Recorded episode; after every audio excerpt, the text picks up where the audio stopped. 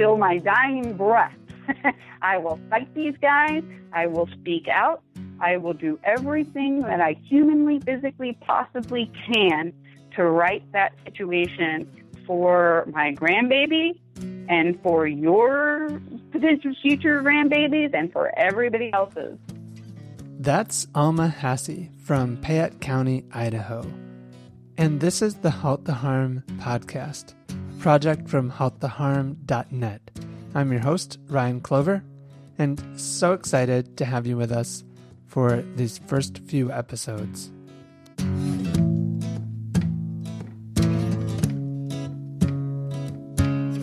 On today's episode, Alma Hasse joins us from Payette County, where she raises chickens, horses, and hay. Payette County is also the oil and gas epicenter of Idaho. Alma is a wife, mother, and grandmother, and when she spoke out against oil and gas at a public hearing, she was arrested, jailed, and then charged with trespass and resisting arrest. After a groundswell of community support, Payette County dropped the criminal charges, but now Alma is fighting back with a lawsuit suing the county for false arrest, imprisonment, and malicious prosecution. Wow. Alma, welcome to Halt the Harm podcast. Thank you, Ryan. Good to be here. Thanks for having me. Yeah. And um, I am really excited to be speaking with you. And I also know that you're one of the people who was awarded the uh, Community Sentinel Awards. So that's awesome. Congratulations. Thank you. I am I am honored. I am humbled. I am shocked and amazed and just um, overall beside myself. uh, and very much looking forward to going to DC and um, and uh, accepting the the award. But I think probably more importantly, getting to put faces to names of people that I've spoken with over the years who have been helpful. And you know, I've never had an opportunity to meet them. I'm really, really looking forward to that. Mm-hmm. Yeah, that's great because we network with people all the time, but don't always get to be in the same place. Exactly. So, can you fill us in uh, some gaps from that introduction? Um, can you tell me a little bit more about who you are? Well, um, oh my gosh.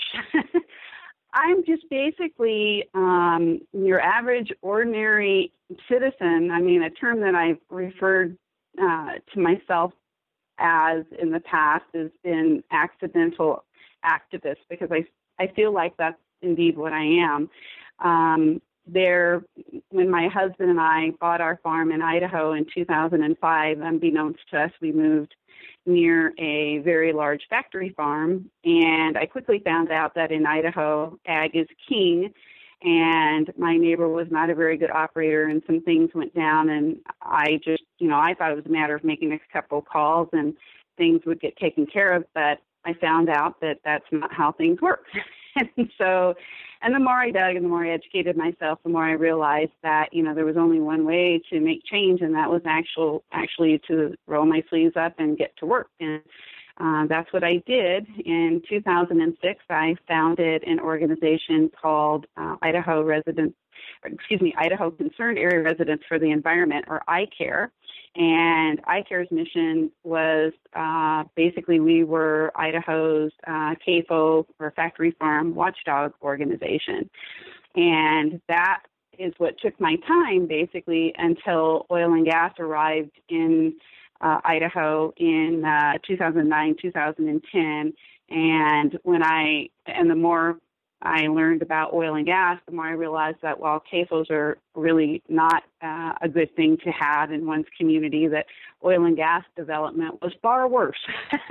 so um, I then uh, co-founded an organization called uh, IRAGE, Idaho Residents Against Gas Extraction, and for the longest time, uh, me and Tina Fisher, my co-founder, were sort of the um, only voices in Idaho speaking out against oil and gas uh, development. And we felt like, you know, we were out there in the middle of the ocean on our raft with a bunch of holes in it and no oars and no signals, nothing.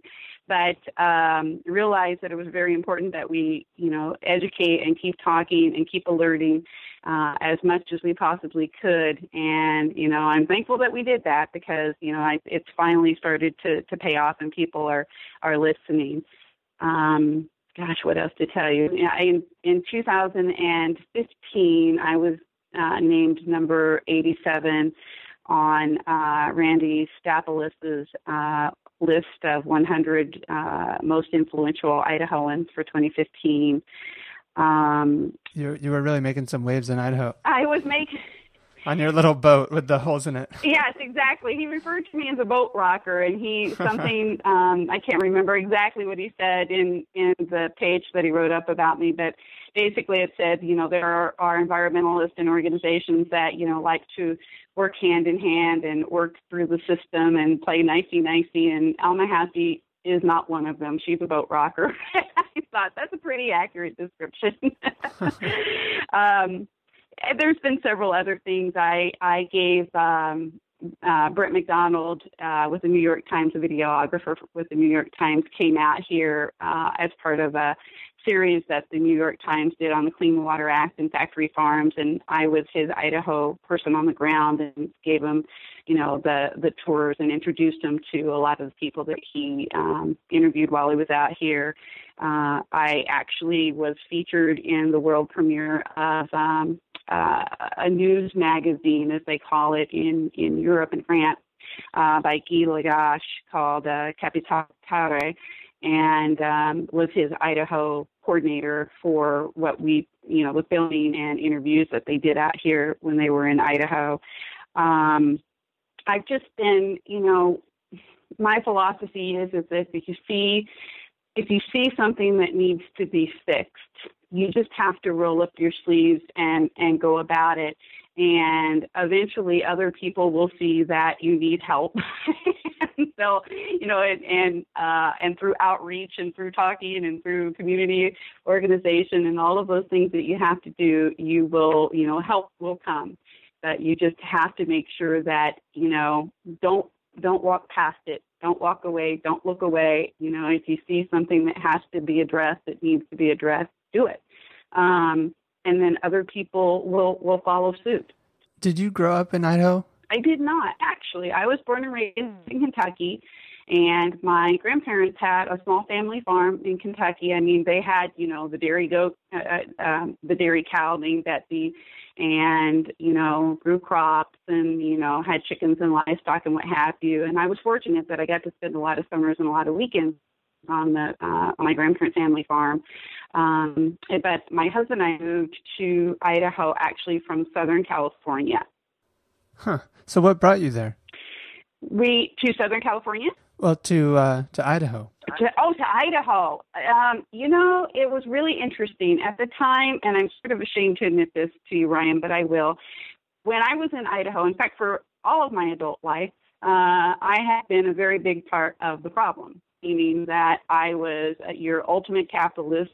I was, you know, I had a new car every year, and my husband and I are are business owners, and you know, we just we work really hard, and we felt like you know we should have all of those things that go along with working really really hard. And I had no idea what was happening with the planet. I had no idea what you know the consumption of fossil fuels meant to the to the planet. I had no idea that my what my lifestyle was doing to the planet. And so when I moved to Idaho um, and started fighting factory farms, and that turned into activism in oil and gas. And then, of course, the more I learned about oil and gas, the more I was able to put together the link between oil and gas, you know, exploration and production and development, and the the the climate change, what it's doing to the climate and I have a she well she's five now, uh, a five year old granddaughter, and every time I look at her and think what her potential future looks like, it just it sends chills through me. So I I feel like because I was such a big part of the problem for so long, I have a lot of making up to do. So I'm thankful that I moved to Idaho because had I have not moved to Idaho, I would probably still have my head firmly stuck down thousands of feet in the sand like so many others. Well, th- this is really interesting to me because you at some point discovered that you needed to, as you say, roll up your sleeves. What I mean, do you remember the tipping point for you? Like where you were and like what the specific thing was that really brought you in? I do, and it had to do with my factory farm work. Um, I had there was a lady uh, over in Washington County, Kathy Stone was her name, sweetheart, and I had connected with her um, when I was trying to learn about you know factory farms and you know what was going on in Idaho. And because for the, you know, in the beginning, I just thought that this was just a local problem. I had no idea that it was a global problem. And so in talking to Kathy and getting to know Kathy, um, I, she involved me, for want of better words, in a lot of the um, goings on with the various agencies in Idaho. And one one day in particular, stands out to me, and it always will. They, we had a bunch of our organizations, the environmental organizations, and the Department of Ag and our Department of Environmental Quality, who were digging up a uh, a line at this particular feedlot that was suspected of poisoning and contaminating dozens of wells in this community. And EPA was actually, EPA criminal investigators were on site while this was going on. And we uncovered um, a pipe that had been connected to a um, a drainage pipe that drained into the uh, to the Payette River. And and it also acted as sort of like a cesspool, cesspit, and had all of this uh, seepage uh, in the vicinity that where there were area uh, water wells as, as well.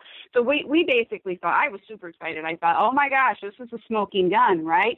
We have these federal investigators here, and they're going to go after this guy, and they're going to shut him down, and uh, and they seemed quite you know, excited when we uncovered all of this and they said, well, we are going to jump in our cars and we're going to go find this guy.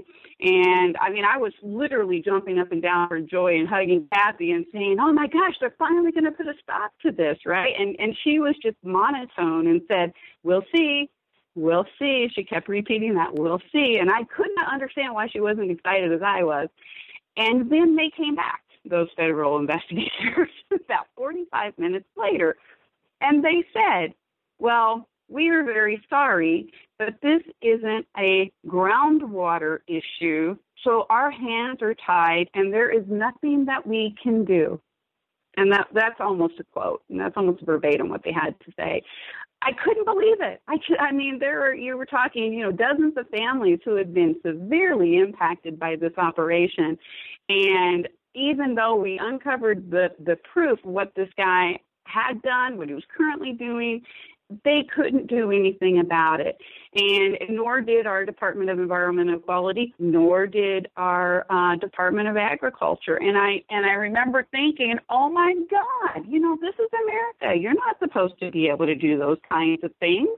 You know, if I, as an ordinary citizen, went out and dumped something that found its way to a stream or the ocean, I'd be prosecuted, but fined heavily, you know, as a private citizen. But yet, a corporate corporate agribusiness can do these things and just walk away with with not even a slap on the wrist. It just it just dumbfounded me.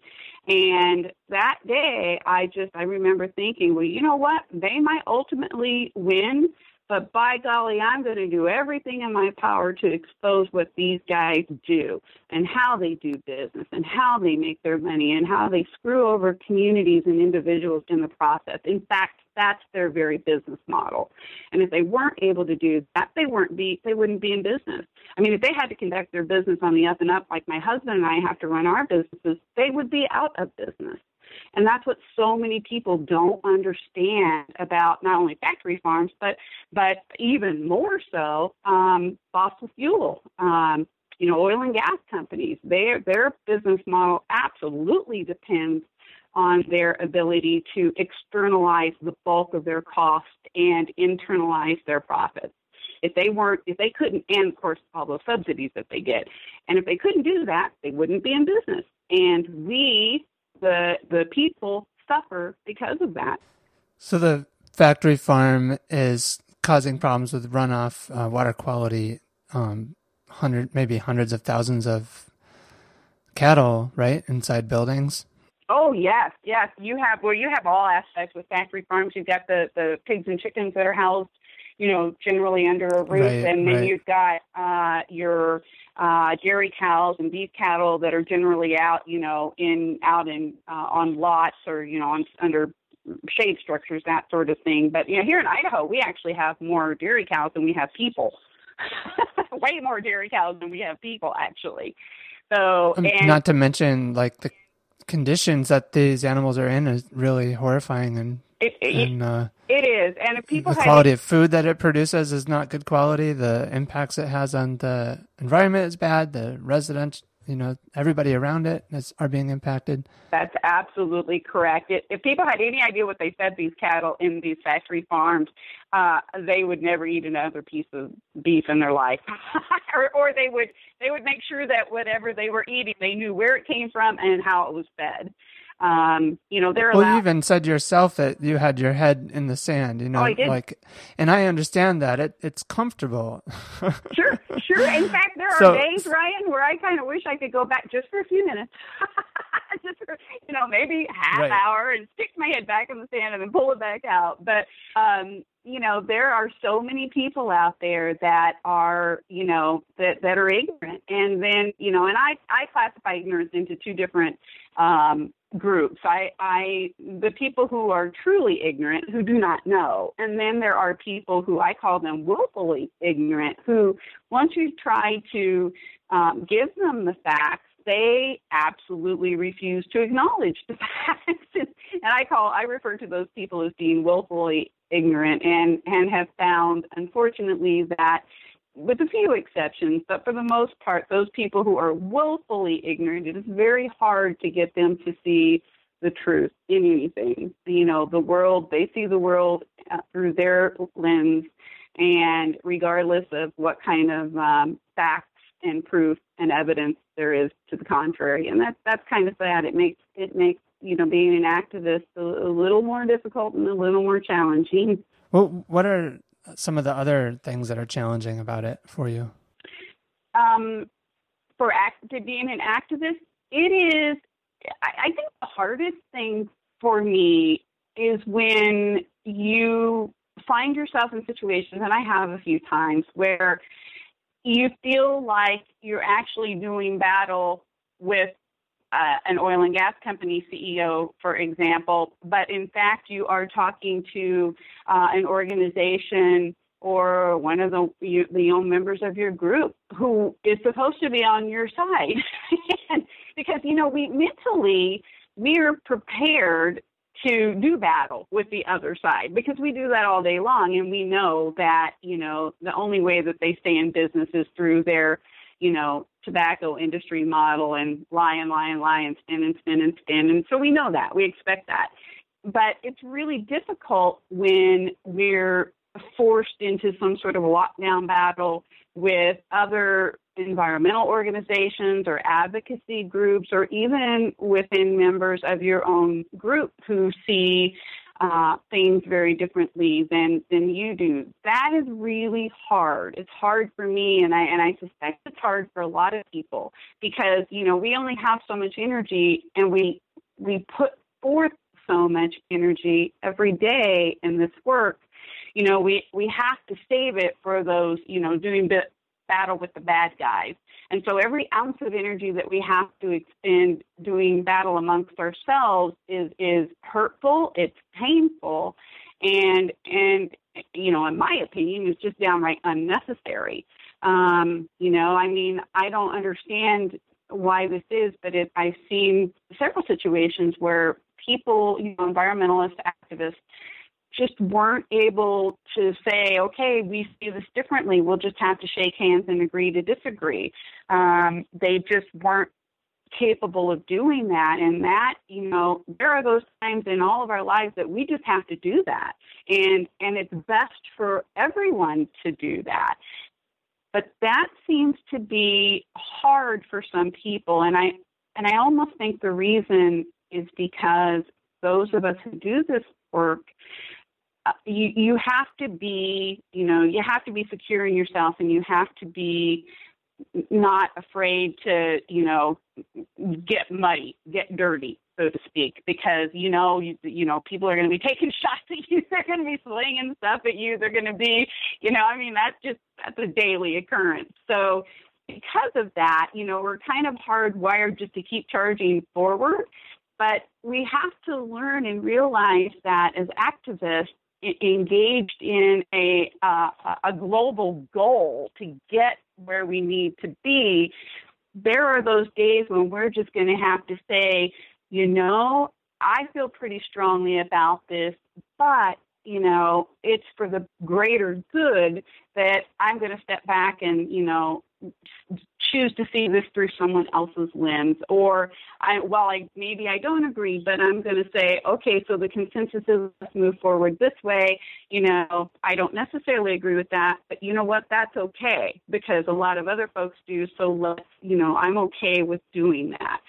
That seems to be difficult for some activists and um and I don't know why that is. You know it, it i I wish I knew the answer because I guess if I knew the answer, then we could figure out a way to sort of help people walk past that when they need to. But I, I haven't been able to figure that out. Um, you know, it, it, it, it, because it hurts us. It hurts us in the long run. You know, we have to, we have to keep that bigger goal in mind. And if we lose sight of that through our own egos or our stubbornness or, you know, whatever it might be, everyone, you know, pays the price for that. We are we're all hurt by that because it slows us down. And in some cases I think it even stops people because I think there are people who leave organizations and this work because they've been left with a bad feeling as to how things were dealt with. And, you know, when they probably could have dealt, been dealt with, you know, in a much more um, positive, supportive manner. Hmm. Yeah, and that really speaks for the importance of building a movement and the role of people like mediators or or facilitators at meetings. Um, you know, the kind of leadership that is designed to bring people in, draw them in, and draw them out. Yes, absolutely, absolutely. And you know, it. I I wish we saw you know, that's actually a really good point, Ryan. That I, I almost feel like, and of course this isn't possible, but in an ideal world, if every meeting of every group, no matter what size, had that person in their midst who was the de- designated facilitator and could bridge all of those communications, that we would be light years ahead of where we're at right now.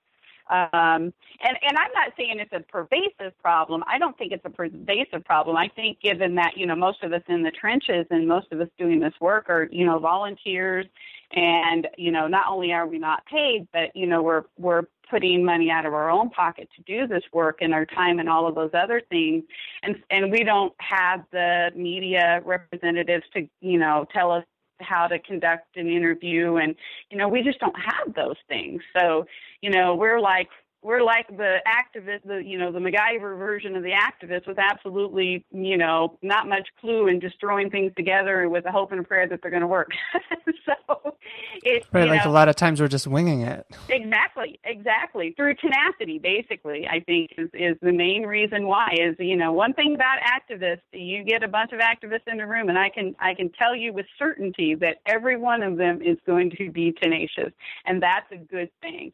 Um, sometimes we just have to back off on being quite so tenacious when you know we we need to develop that consensus. But you know that's a very astute point that you made, and one that um, I would hope that other activists, if they're listening to this, would really you know chew on that and and or as, as we say when we're working with horses, let that soak and um, you know think think about how you know think about a situation that you found yourself in where you just vehemently disagreed but yet maybe you know the the bulk of the other folks opinion was well this is probably a better way to go. And you know how how that was dealt with. Did you facilitate that or did you slow things down? Or did you get mad and walk away and you know leave everybody scratching their head? And you know um pride can be a good thing, but pride in this work is generally not such a good thing. I don't think because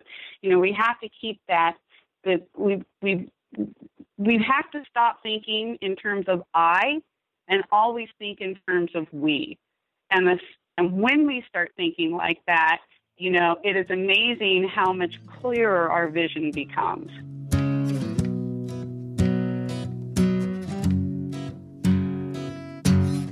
Going to take a quick break. The program is not over. In the second half, Alma continues to tell her story. And it gets really interesting because she actually reveals something. She moved to Idaho thinking that she would be completely, uh, as she says, pigs in a blanket. but what happened was a complete transformation of the way that she understood politics, her own experience, um, the context of this work. A lot of this started when she was arrested for speaking out at a public hearing and the way that she was treated, and then the support that she got from her community to get through that trial. So stay tuned for the second half of our program. And I just want to invite you to visit halttheharm.net to learn more about the services and the tools that are provided. Just recognize that some of you listening may not be so familiar with the network. So check it out and get acquainted. It's really an amazing service that's at halttheharm.net. It's totally free, yet incredibly valuable. Sign up today at halttheharm.net. Okay, back to the second part of our program.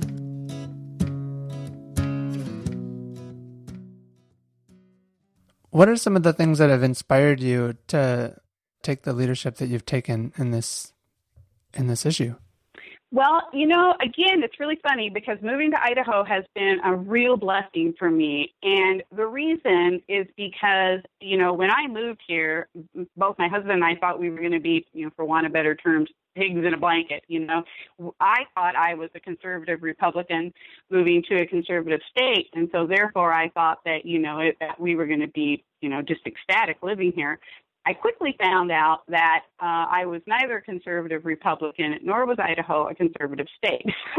so, and in fact, I, what I learned was that my my um, mental picture of that word conservative was is actually nothing like what it what it really is and what it should be.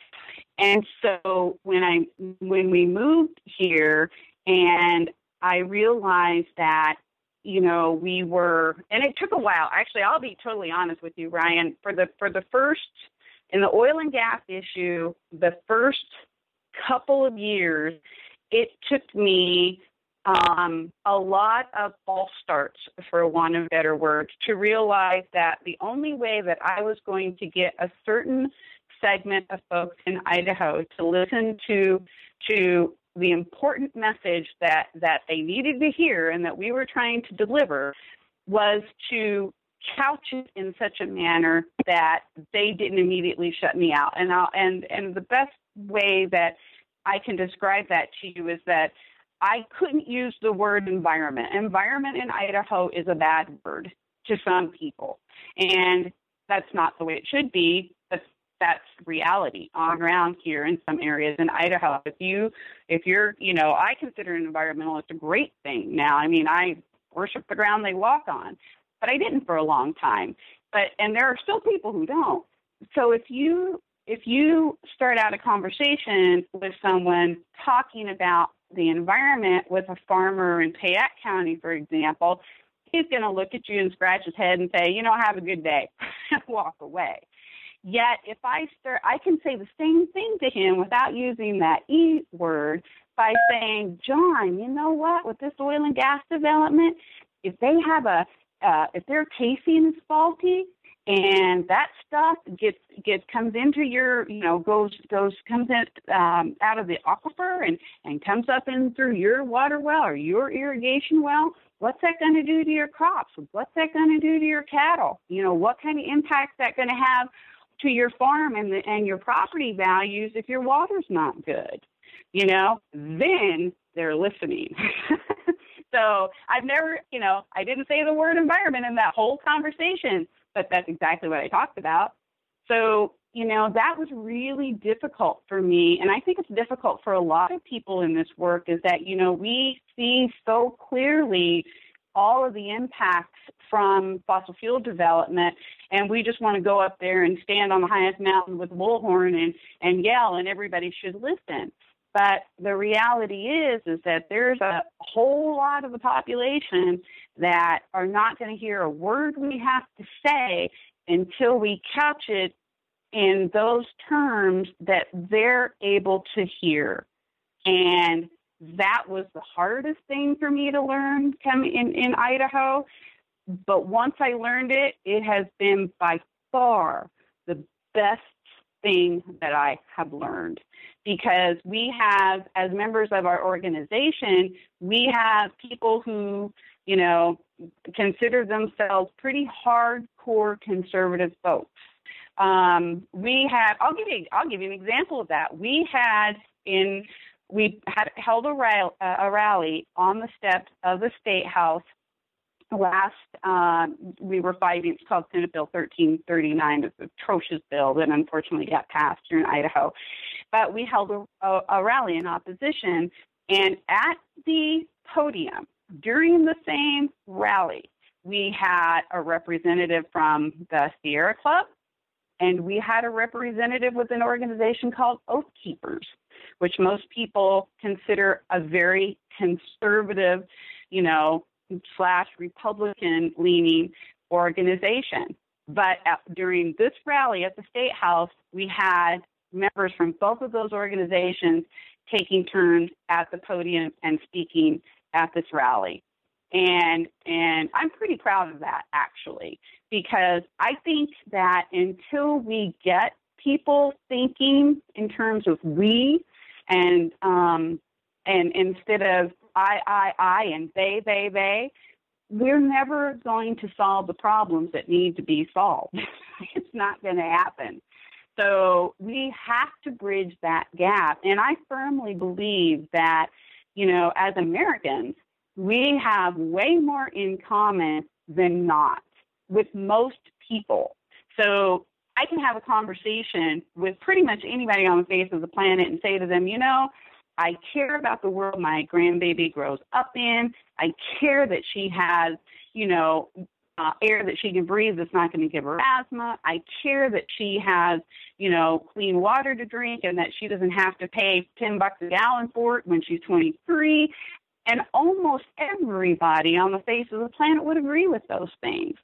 So that's what we have to do as activists. We have to seek out that common ground with other people and try and see things through their eyes when necessary in order to facilitate those conversations and start that dialogue. Because once their ears are open, once you get that dialogue started, and once they start to see, well, maybe things aren't as rosy as my rose colored glasses would have me believe, once you get them thinking, you've just created another activist they might not admit it in many years. We've got people in our in our organization who, you know, if you were to call them an activist, they would bristle and, you know, I'm not an activist. But by golly, they're writing letters to the governor. They're calling his office. They're writing their representatives. They're attending rallies.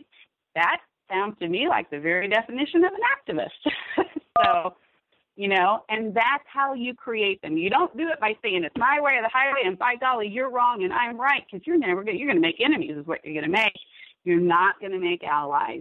And until you make those allies and you bridge those bridges and you bring people on board, that's when you start to see change. That's what it takes. And that I'm I'm real happy to say is what what we're seeing happening here in Idaho. And and a lot of it has to do with depending on where we're at in the state, that you know sort of dictates how we apply our message. But you know, if we're in a really heavily conservative area, the bulk of what we're going to be talking about are our private property rights and values, and your personal freedoms and responsibilities and rights. Now, if we're in an area in Boise, for example, on campus or something like that, you know, we'll we'll talk about the environment, we'll talk about clean air, we'll talk about clean water, we'll talk about those things. But you know, in other areas of the state that are that are much more conservative, we're going to talk about those that are also impacted with oil and gas development. And that's those private property rights and you know your personal freedoms and eminent domain and all of those other things that go hand in hand with with uh, fossil fuel production. And that's the message that gets people's attention in those areas. Mm-hmm. so you're focused on being strategic. Yes. And uh, i imagine it can be really challenging to work with people who you know maybe don't share very many of the same values. And you have to set aside a big part of the things that you care about in order to get that strategic alliance there, you know, to make those issues known. Yep, you absolutely have to. And and you know, in that situation, you know, you can you can take one or one or two paths. You can take the path of, well, you know, the my way or the highway path, which, you know, there you go down your own merry road and maybe you get a couple other people with you. Or you can take the path that leads to uh, unifying communities and building bridges and building alliances and you know creating an organization um, and so for me, it used to be more difficult. It's not as difficult today because you know it's it's like anything else. You know, practice makes perfect, and as you apply those principles, and once you once in your once you get it in your mind's eye that my pride and my personal feelings, while they may be important to me on any given day, what's ultimately important to me is that we in fossil fuel development and we move towards sustainable a sustainable global community that our children and grandchildren and great grandchildren seven generations past them will be able to survive in and thrive in. Not just survive but thrive. And the way we're going now uh, is the exact opposite from that. So, you know, if I would just encourage people who do this work to develop, you know, maybe for me it's just it's simple. It's a you know, it's a mental picture of my grandbaby, quite honestly. You know, when I think about her and her future, whatever pride is there for me, it gets easier to set aside because, you know, I want her to grow up in that global community in which she's able to thrive. And so, is my pride important in that scenario, in that situation? Hell no, it's not.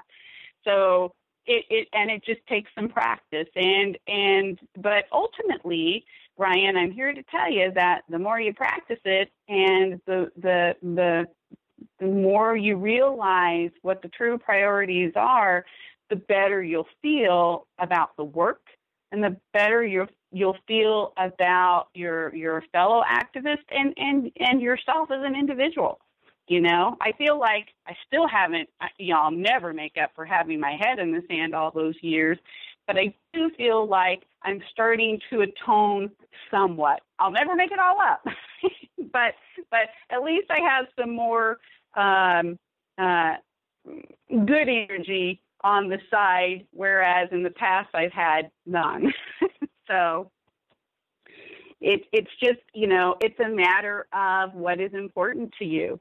If your if your pride is the only thing that's important to you, my advice would be to get the hell out of this work and go do something else, because you know you you if you can't look at the bigger picture and understand the importance and the significance of what needs to be done uh, to save our planet and save our kids and our grandkids and those seven generations beyond them future, then you, you you don't need to be here. Those are the people we need doing this work. The ones who are who are selfless and who who's you know doing it for the right reasons. Now, don't get me wrong. A lot of people come to it because it's a not in my backyard kind of thing. You know, a lot of people start out uh, as activists and the reason that they became well i'm a perfect example of that it started out with that factory farm in my backyard some of us luckily realized that you know at some point in time that there's a bigger global picture, uh, and some never do. You know, those people you generally don't stay activists very long. Once that threat, the immediate threat to them is passed, then they'll go on. You know, they'll go back to their life. But um, I, I would I would like to think that that most people, once they're you know knocked upside the head with situation that totally upends their their normal world, so to speak, uh, and they've done their research and their investigation, and you know they see how the world really functions and how corporations really control us uh, or try to control us. Then you know they'll they'll make those decisions that are right for them and do what they can and continue to remain engaged and involved. You know, not everybody can spend every waking moment doing this and you know some people only have maybe a few hours uh, a month but you know everybody regardless of what their level of involvement can be if their heart is in the right place. They have a lot to give whether it's two hours a month or or 20 hours a week or 60 hours a week you know? If we all give what we can with keeping that the that our ultimate goal in mind which is where we need to to move to and what we need to get away from then we will get there a whole lot quicker and i would just encourage everybody to try to see their work and view their their their world, if you will, and their activism and their work through that lens. And it and it makes it it makes it easier when you step back and look at that big picture. You know, sometimes it's hard to see the forest through those trees, but you know, once you get that bigger that, that forest in mind, it becomes a whole lot easier to to do the right thing most of the time you know, I still fall down and stumble, and then I get up and kick myself and go, "What were you thinking?" but um, again, then I get that mental picture of my grandbaby, and it's like, okay, you know, yeah, you got to do this, and it's for the greater good of everybody else, and whether you like it or not, it's the best thing to do. Absolutely, and and so you're bringing a lawsuit to Payette County. Mm-hmm. How how can people support you in that work? Well, you know the the nice thing about um, with my lawsuit is that I have a really great group of um, uh, a law firm behind me, and who believe in you know um, that my civil rights were trampled on. were pretty outraged as you know what had happened to me when I was arrested. Uh, a, a, friend of mine, who is the legal director of the ACLU of Idaho, Ritchie Eppink, he put the word out that, to to folks that you know about what had happened to me, and there were a bunch. I mean, a couple dozen, from what I understand, attorneys who volunteered their efforts pro bono to represent me in the criminal case before Payette County dropped the charges. So I, I actually had a team of attorneys representing me, all of whom were working pro bono. And the more people that learned about what had happened to me, the and they were outraged about it. And not only were they outraged about it, but they came to my defense. So um, I think my outcome with the charges being dropped would possibly have been different had I not have had this excellent representation that I was fortunate enough to have. It, it, it's it's a it's a wonderful thing, you know, when you have support of your community and not only did I have support of my community, what I didn't know until I got out eight days later was that I guess there were people from across the globe who were writing and calling our sheriff's department. At one point, our our sheriff told my husband that uh, to please have all these people stop calling because they couldn't get any work because the phones were ringing off the hook. So, yeah, I got lots of support, and you know it um, and and continue to receive lots of support. So I'm not quite certain if that answers your question, but you know, I don't, I really don't need anybody to, you know, contribute to my legal fund or anything like that because my attorneys are, you know, they're they're taking really good care of me. And I would say that if anybody felt compelled that they wanted to contribute in some way, shape, or form, I would say, you know, put that money into your community and into your work or helping those people who find themselves in situations that where they do need to pay an attorney out of their po- pocket. You know put that money to work there because those folks need it. Um, and and if my situation changes i'll definitely let you know. But right now i think i'm good to go. And i realized we didn't really share the story of about getting arrested at the public hearing it sounds like it completely surprised you. Oh my God, it did. Um, I, well, one of the things that that we haven't talked about, Rand, that that is pertinent to this particular piece of our conversation is I'm a veteran. I served in the army. I I voluntarily enlisted. You know, I was willing to lay my life down for my country, and I considered myself a very patriotic individual. And so when what happened was that I had went to speak at this public meeting. Now, mind you, Payette County is like the smallest county in Idaho. Um, I can walk into the courthouse, and I guarantee you that 90% of the people who work in that courthouse know me on site by my first name. So the the when I when I went to testify at this public hearing, I signed in. You know, have you have to when you speak at a public hearing, you have to you know sign your name and what have you. And so I had signed in, and I gave my testimony during the um, public hearing portion of this meeting. Then they closed the public hearing and when it went into discussion or a, a closed part of their of their P&Z meeting. And they chose that particular time instead of asking me questions when I was giving testimony, and they could have asked me, and those questions and answers would have been recorded. They chose to wait until the public portion of this meeting was closed and launch into basically a character assassination of me. And I I stood up and I said, point of order because I didn't think that was right. And I was told to sit down. And I said, no, I said, you know, what you're doing is not right.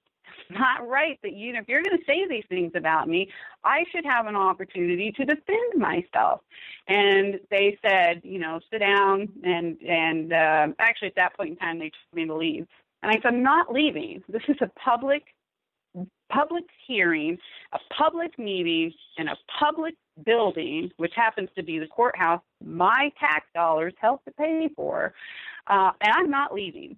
And they said, "Oh, if you don't leave, you're going to be arrested." And I said, "I'm not leaving." And sure enough, they called the deputies, and the deputy came and said, "You got to leave." And I said, "I'm not leaving. it's a public building.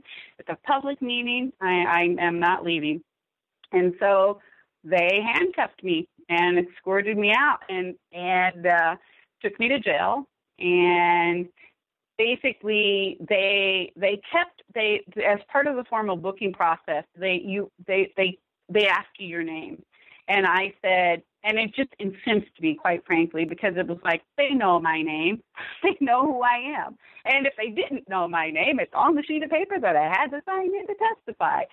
And so i said you know, I, I quickly said, you know, I want to talk to my attorney because at this point I'm rather you know, I, I'm I'm very upset that this whole thing has went down. It shouldn't have happened. So I said, you know, I finally started saying, I, I want to talk to my attorney. I want to talk to my attorney. I'm not going to talk to you until I talk to my attorney. And they said, well, you can't, we can't do anything until you give us your name. And I said, I want to talk to my attorney. And so this went on for, I don't know, the better part of a couple hours. And then they brought me in a jail uniform and some sandals and said, "You're, you know, we're taking you to a cell." And and at that point, I remember thinking, "I can't believe this. I just cannot believe this that they're doing this." And so they took me to the solitary confinement version of a cell. It's a line cell. It's just you and um, a, a bed with what they call a mattress. I wouldn't call it a mattress, but uh, that was disgusting and um, put me in there. And the next morning, I woke up and I was I, I was a lot of things. I was upset. I was mad. I was, furious. Probably would be a better description. You know, I was um, in to- I was in shock. I was in disbelief that in our country these things could could happen.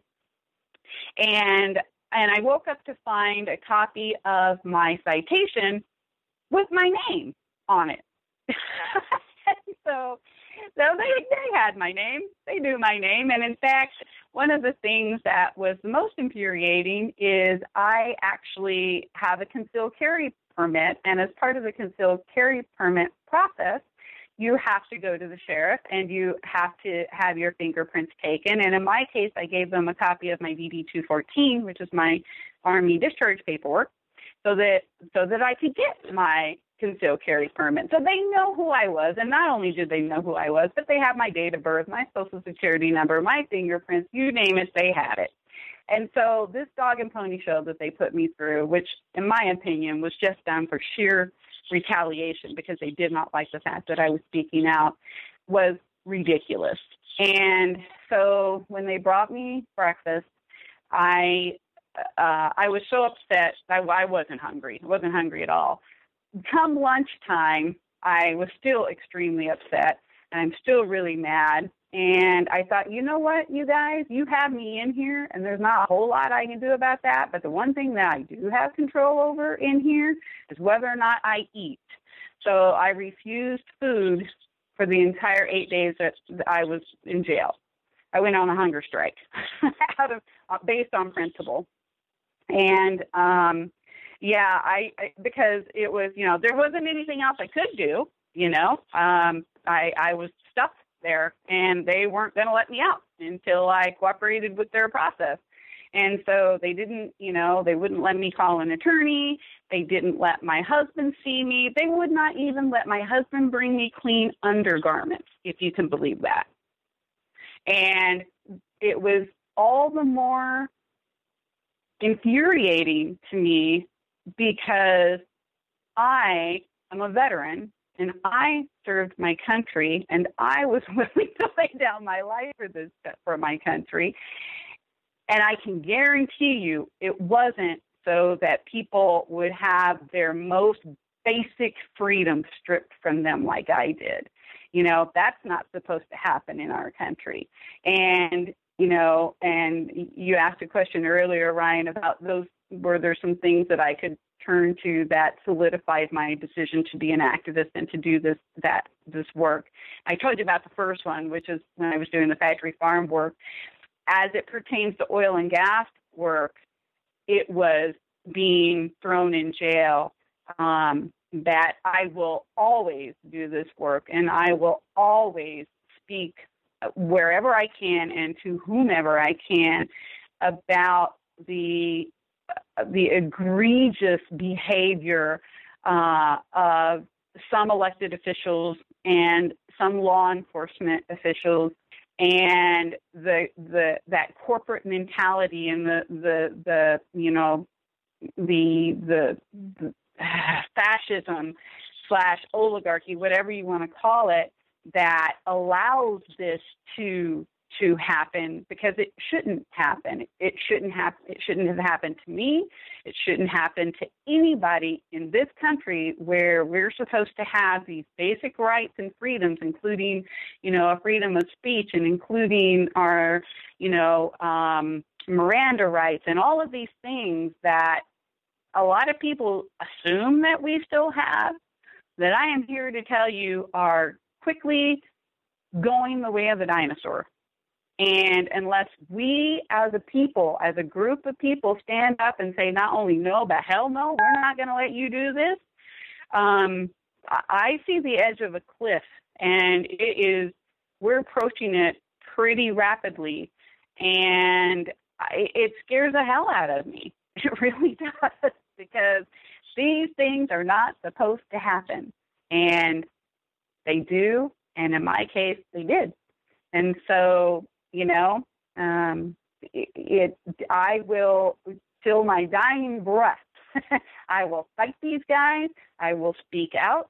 I will do everything that I humanly, physically, possibly can to right that situation for for my grandbaby and for your potential future grandbabies and for everybody else's because if we if we do nothing if we stand with our with our eyes shut tight and our hands over our ears and our mouth sealed tight um, then then we're going to get pushed off that cliff real fast and um, i you know i don't know about you but i got my heels in the in the ground and man i am fighting with with every ounce of my energy that that I can possibly muster to stop that from happening.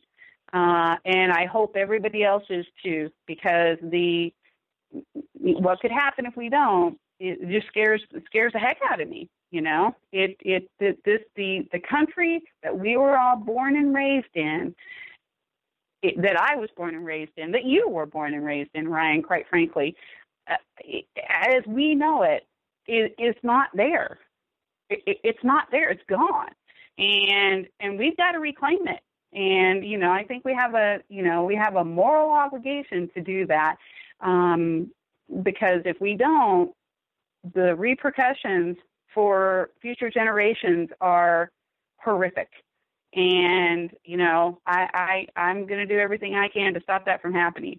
And by them jailing me, um, they have reinforced that I will continue to do this work until the day that I die because it is that important to me. And when you, you know, when you've had your freedoms taken away from you like that, you, it's a, you know, if you've forgotten what they're about, man, you learn real quick.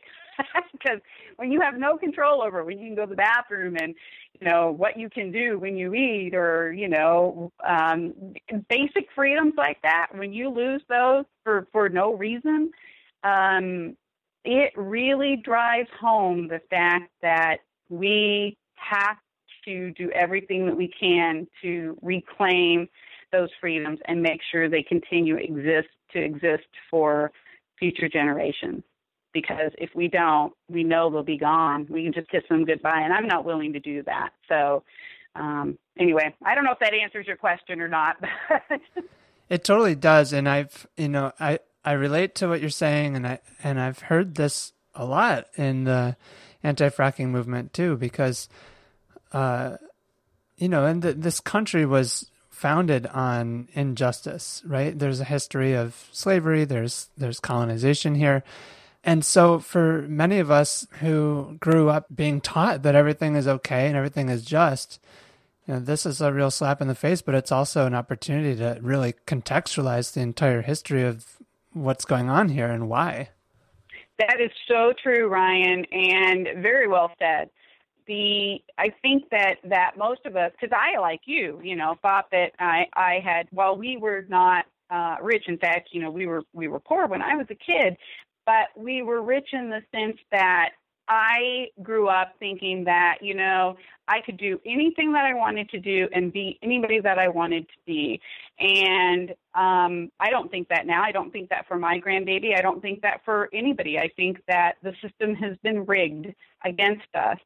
And and it's been rigged against a lot of different races over the course of our history. But, you know, as we um, you know, some of us, uh, some of us white folks, uh, have been fortunate in the sense that you know we never had to experience that you know levels of racism and prejudice and, and what have you that people of color have dealt with and are you know the uh, First Nations people have dealt with for you know decades.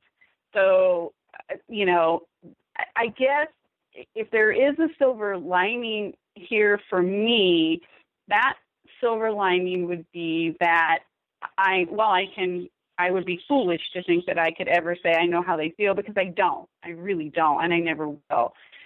But I have a better sense of what it must be like for people of color and First Nations folks and the people who have been dealing with, you know, outright discrimination and bias and prejudice for, for you know, since history uh, you know, for a very long time.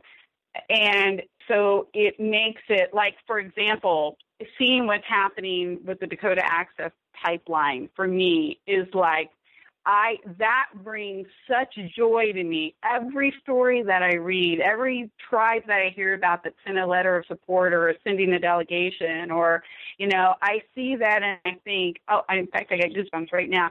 It's like there is hope for us because if we can unite as a people like that, and especially the First Nations people, given what what we have done to them for you know since we colonized this continent um, there's there's there's a lot of you know if if if they can come together the way that they came together and bring and not just other not just other um, um, Native Americans but but people like myself and people from across the globe that are united in their their um, their effort to stop this pipeline that, that is not has potential that will eventually impact them and and their communities and their water sources and their their sacred sites.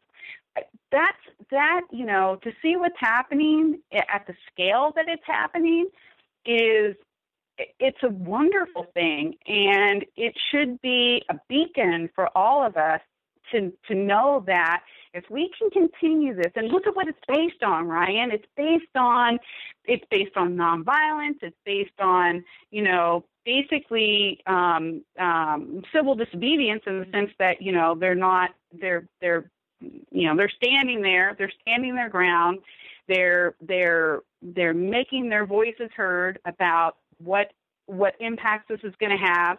They're not letting law enforcement intimidate them. I've seen some pictures, and I'm sure you have too, where law enforcement is in the line and staring them down, and they've got their guns on their side, and you know, and and the First Nations folks are just standing there, and you know, and basically talking to them about the impacts and what this project is going to do to them and their lifestyle and their culture and their history and their water and their health and all of these things that are near and dear to them, and um I think that it, I don't know, it to me, that means that we, we're going to get there.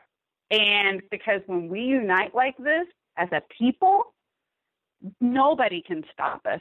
We're unstoppable. As a people united, we are unstoppable.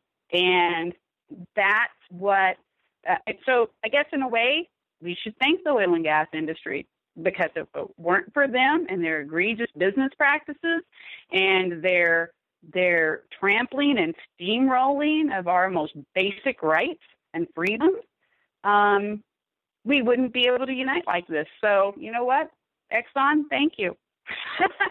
Look what you've created, and it is a good thing.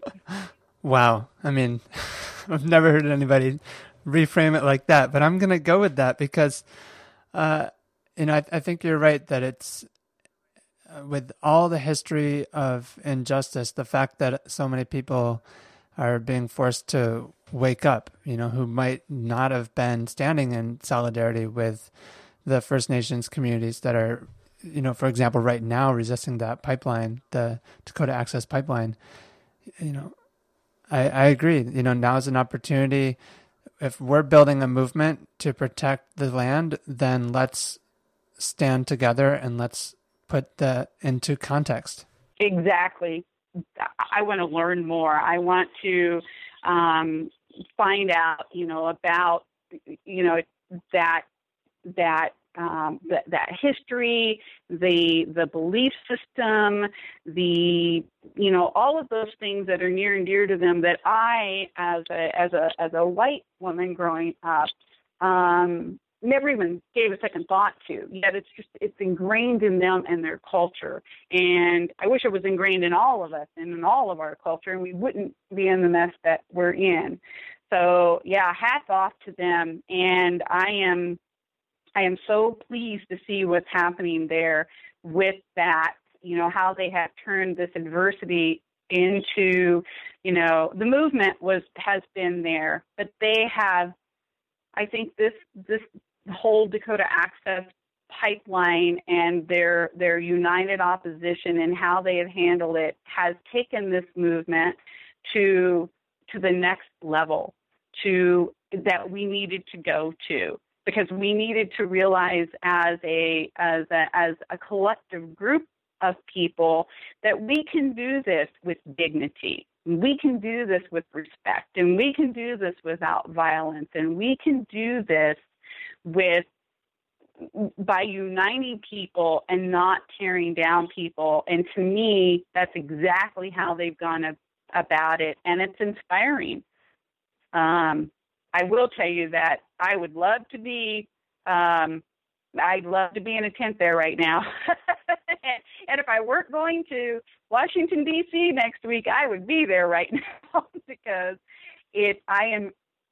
I am so in awe of what they're doing and and how they have created this group of people, not only First Nations people, but people uh, from the the fossil fuel, you know, the keep it in the ground movement, and just people outside of, you know, who aren't involved in this industry. I've had several conversations with people who have been following what they're doing who aren't necessarily passionate one way or the other about oil and gas development, but they are totally on board with what the First Nations people are doing in standing up for their way of life. And and that that's a wonderful thing. Where can people find out more about you? We, uh, I am one of the founding members of an organization called Citizens Allied for Integrity and Accountability, and we have a website which is www.integrityandaccountability.org. And we actually have a lot of information up on that website. And we've also started another website called don'tfrackidaho.org. And those are two really good sites um, the, our, our, the CAIA site, the Integrity and Accountability uh, .org website, has a lot of information that people who, like I am, and maybe in more conservative areas of the country, would find, I think, very beneficial and useful to them. I mean, we've got a lot of stuff on, you know, the public health impacts, which are horrendous, as you know um, you know, the air water pa- impacts, the, the, the water impacts. I mean, we all know what those are. But for folks in conservative rural uh, America who are engaged in this battle, the arguments about clean air and clean water probably aren't your the arguments that are going to get you where you need to be, at least not initially. So that website would be a very good resource for folks who want to um, learn about the private property rights aspects and you know how to couch that message and and how to uh, engage people, you know, engage folks uh, with that with the private property rights and personal freedoms uh, message, which is which is very powerful in in conservative rural America because those are the things that they care about the most. You know, some of us care more about you know Mother Earth and clean air and clean water, and then there's another subset of uh, subset of Americans who, you know, that isn't the first thing that comes to their mind, but they do give a damn what happens to their property, and by golly, they don't want somebody to be able to tell them what they can do on their property, and we've got to talk to all of those folks. So that website is a really good one for folks who want to have those discussions in conservative rural America. And I'll make sure to post these links in the show notes for this episode, so anyone who's listening, uh, rest assured you'll you'll be able to get those. Appreciate that. Thank you so much. Yeah, Alma, it's been fantastic talking to you. Thank you so much for joining me and and for speaking with all of us here, for sharing your story and and uh, your wisdom. It was my pleasure, Ryan. Thank you for having me, and thank you for what you're doing. I really appreciate it. For sure. Well, and big thanks too for Halt the Harm Network for creating a shared pool of resources and uh, you know contact information and just bringing a lot of different people together. Yes, absolutely. They, I mean, uh, you guys are doing brilliant work, and it's work that those of us in the trenches couldn't do without that support. So, you know, I know I speak on behalf of a lot of other activists out there when I say thank you, thank you, thank you from the bottom of our collective hearts. awesome. Well, have a great day. You too, Ryan. All right, that does it for this episode of Halt the Harm podcast. Thank you so much for tuning in. And of course, find out more about Halt the Harm Network at halttheharm.net and stay tuned for more episodes. Take care.